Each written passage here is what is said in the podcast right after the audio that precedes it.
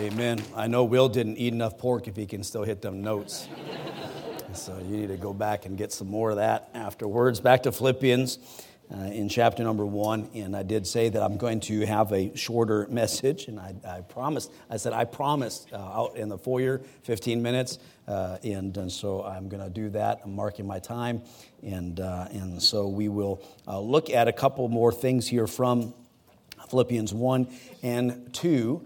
Today. Pray for me. I know it was during when we're leaving for camp and we're loading the trailer. It was early and I got full stride, almost a sprint coming out of that trailer and hit my head on the edge of that trailer and jammed my neck. So I've been having headaches for all this time. And so I'm eating ibuprofen 2 or 3 times a day, which I'm not supposed to have any at all.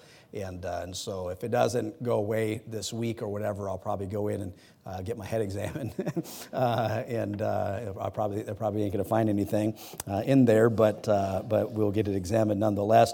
But just the headaches are kind of pretty bad. So if you'll pray, that'd be great. Now, in Philippians chapter number 1, of course, we ended up, and we won't, for sake of time, rehash what we talked about this morning. But Paul, as he's encouraging the Philippian church to grow in love and knowledge and understanding, to be discerning people, discriminating people, people that have joy and gladness for the Lord in a time where it was more difficult, in fact, to serve the Lord and to plant churches then than it is today. The leaders of the world at that time were a whole lot worse than what we have now. Even some of the worst type of dictators that are out there, and so it was difficult, and it's always been difficult to serve the Lord. And as he encouraged them, he told them a couple of things. And years ago, I preached this message. I called it "The Right Stuff." And so I'll give you the points from that, and then we will be done today. But in chapter number 1, and we'll begin reading in verse number 15, the Bible says, "Some indeed preach Christ, even of envy and strife, and some also of goodwill." And in fact, Paul was happy when anyone was preaching the gospel, which I've been encouraged people to say, "Well, Brother Reno, you just be happy they're preaching the gospel," as I confront false teaching and different things. But here's the deal. There are a lot of churches that aren't preaching the true gospel either. And so they're off on a lot of things, and the gospel that they're preaching is not the gospel of the Bible, and it's a watered-down version of it that doesn't touch even on the topic of sin. Verse 16, "The one preached Christ of contention, not sincerely, supposing to add affliction to my bonds, but the other of love, knowing that I am set for the defense of the gospel. What then? Notwithstanding in every way, whether in pretense or in truth, Christ is preached. I therein do rejoice, yea, and will rejoice." And the Bible, God promises that his word won't return unto him void. And if the gospel is preached and his word is sown, whether it's in pretense or not, whether there's sincerity on the part of the preacher, if there's false teaching or worldly practices or whatever, there's always a promise attached to God's word. And that's the aspect that he's preaching, or the tone that he's saying that we should rejoice when the word of God, in fact, is preached. He says, "For I know that this shall turn to my salvation," verse 19, "through your prayer and the supply of the Spirit of Jesus Christ." And here's our first thing of the right stuff.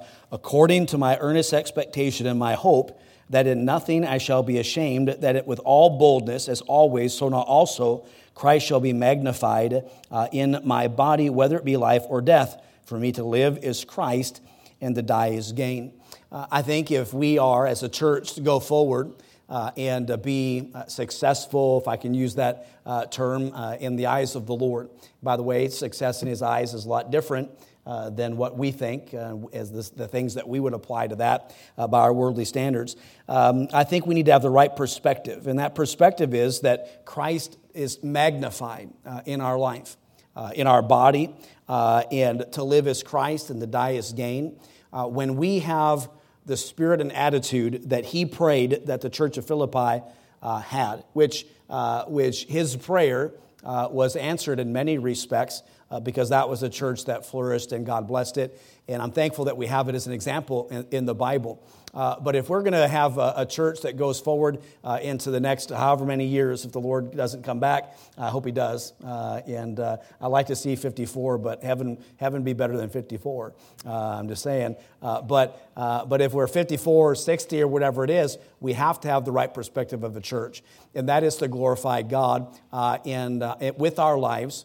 At all times. That means we need to be about the Lord 24/7, to live as Christ and to die as gain, the right perspective in your mind. Number two is the right testimony in your walk. Let's read on. He says, but if I live, verse 22, in the flesh, this is the fruit of my labor.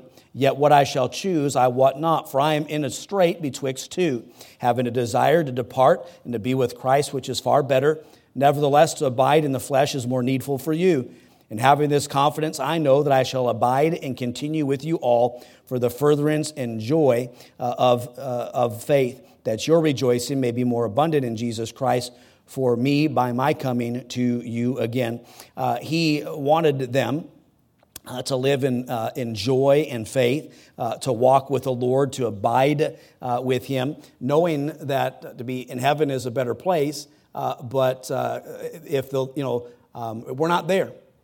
So God wants us to live for him. We need to have a right testimony with our walk. Only, verse 27, let your conversation be as it becometh the gospel of Christ, that whether I come to see you or else be absent, I may hear of your affairs, that ye stand fast, one spirit, one mind, striving together for the faith of the gospel. Our conversation in Christ, our testimony, part of our life or our perspective is we live for an audience of one, and that is true. God is to be pleased before anybody else, and by the way, if we're walking with the Lord and God's pleased with us, Bible says even our enemies will be at peace if we're walking with him. And even though we live for an audience of one, and that our testimony with the Lord is the most important, people do watch you. People learn, they see our actions, what we do, how we go through our life. Are we honest? Are we genuine? Do we cheat on things? Do we steal? Our conversation needs to be with the Lord. So we strive together for the gospel. We have the right perspective to live for Christ, to die is gain. We'd rather be in heaven, but we're here, just like the Apostle Paul. And so he says, let your conversation be the right conversation, your testimony, what people think of you, know of you, and there's all kinds of cliches. Sometimes we worry about what people think of us, and we need to focus on what God knows about us. And we have these little sayings, but like it or not, people do watch what you're doing. So you've got to have the right speech, and you have to do good, just like Jesus went about doing good, to live out righteous things. People need to see your good works and glorify God in heaven, and you give an answer of the reason of the hope that is in you with meekness and fear, but only if people see. So you have to have the right perspective in your mind, number two, the right testimony in your walk, and then the right spirit in your heart. Look down to chapter number 2. The Bible says in verse 1, if there be therefore any consolation in Christ, if any comfort of love, if any fellowship in the Spirit, if any bowels of mercy, there's that bowels again. And so love and mercy, says, fulfill ye my joy, that ye be like-minded, and have the same love, being of one accord, of one mind. Let nothing be done through strife or vainglory, but in lowliness of mind, let each esteem other better than themselves. And look not every man on his own things, but every man also on the things of others. And that's not a verse that's really consistent with minding your own business. And some of it has to do with the context of making sure that people are taken care of and look out to their needs. Be generous when it comes to giving and helping of other people. But we're not to have, nothing should be done through strife or vainglory. Not because we're angry, want to get it done. Is there an alert or something? Oh, a vacuum's going. All right, which is a sure tell sign that you should be in church right now instead of vacuuming. But anyways, nobody looked as Hugh comes in here in a minute. So let nothing be done through strife or vainglory, but in lowliness of mind. We need to esteem each other better than self. We are too self-centered. When you live for God and put others first, and you do it because you love the Lord, you're going to be much better off. You have to have the right spirit in your heart. You need to have humility. We should have selflessness instead of selfishness. It's just the mark of our generation, of our time. Everybody is out to get what they can what they get, and we are all together not of the right heart. So esteem others better. And love your brethren. He says if you want a church that's going to go forward and his prayer for them that they should grow in love and knowledge and understanding, approving things that are excellent, that they should have the right perspective in their mind, the right testimony in their walk, the right spirit in their heart.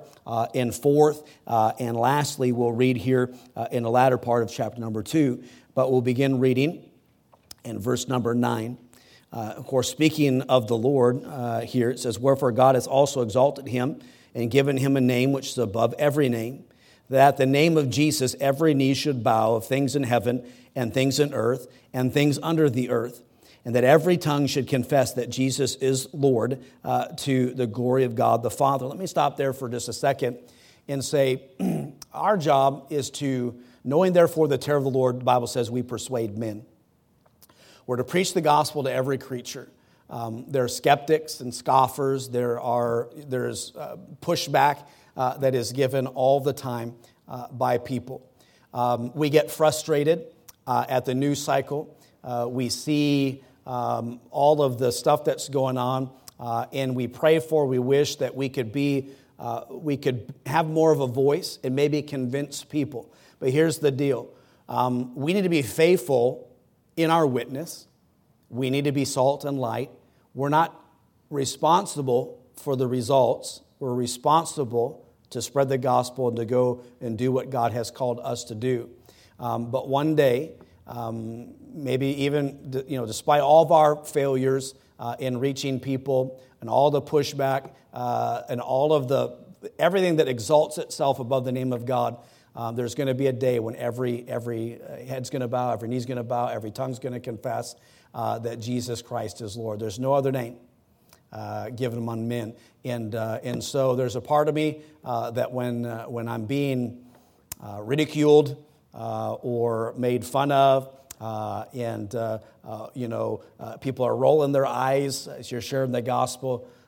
There's a part of me in the back of my mind that's thinking, okay. One day, there'll be no eye rolling. And you don't believe this now, but everybody will. And by the way, whenever I preach a lost funeral for somebody, I often kind of approach it from the standpoint, maybe they weren't saved, but I say, now that they've stood before God, they know that everything in this book is true. Saved or lost, to be absent from the body is to be present with the Lord. And a lost man's going to stand before God, and he's going to bow before him. The saved man will bow before him. Everybody's going to know that this book. And so the minute someone steps out into eternity, the skeptic and the scoffer or whatever, they're going to realize that what you've preached to them about the gospel is true. And so I try to communicate that so people are, well, he's saying that this is how a person gets saved, and that person knows that that's true. They might not know that they did that, or they wonder whether or not they had accepted Christ as their Savior, but they'll know that the Word of God is true. And that's what I actually said at my dad's funeral. My dad was lost, but he knew the minute he stood before God that everything I told him about Jesus was true. And that should be a help to us as we witness to people. But here's the thing. We need the right coach in our corner. He says this in verse 13, "For it is God which worketh in you both to will and to do his good pleasure." It says, "Do all things without murmurings and disputings, that you may be blameless and harmless." And that means just don't complain. Do everything. So we're supposed to pray for every man. That includes every man. We're supposed to, all means all the time. And God says to do all things without murmurings and disputings. Not arguing about it, not complaining about it. There are a lot of tasks that we have to do. We got cleanup afterwards, and I'm probably gonna spend some time cleaning carpets Tuesday, Wednesday, and just as kind of the custom after all these things. But I'm not gonna be like that one person I said, Dean the Nazarene. As I'm cleaning the carpets, angry at everybody, that spilled on the, and complaining. Why? Because they're supposed to do all things without that in God. And here's the point, and I'm done. It's God which worketh in you both to will and to do. We don't do anything for God unless God first gives us the willingness, the will to do it, and the ability to do it. You can't pat yourself on the back for going so winning or working on a work project or whatever. Everything you do because God's initiated it in your heart to will and to do it. It's all because of the Lord. You wouldn't get out of bed in the morning if the Lord wasn't involved in it. That's just how we are, and so we need to have Jesus. And realize that, yes, he is in the corner, and we give him the glory for all that he has done. And so the right stuff means we need the right perspective in our mind, the right testimony in your walk, the right spirit in your heart, and the right coach in your corner. And my 15 minutes is up. Let's all stand. Heads are bowed and eyes closed. And we're going to have Miss Amanda come and play a hymn of invitation.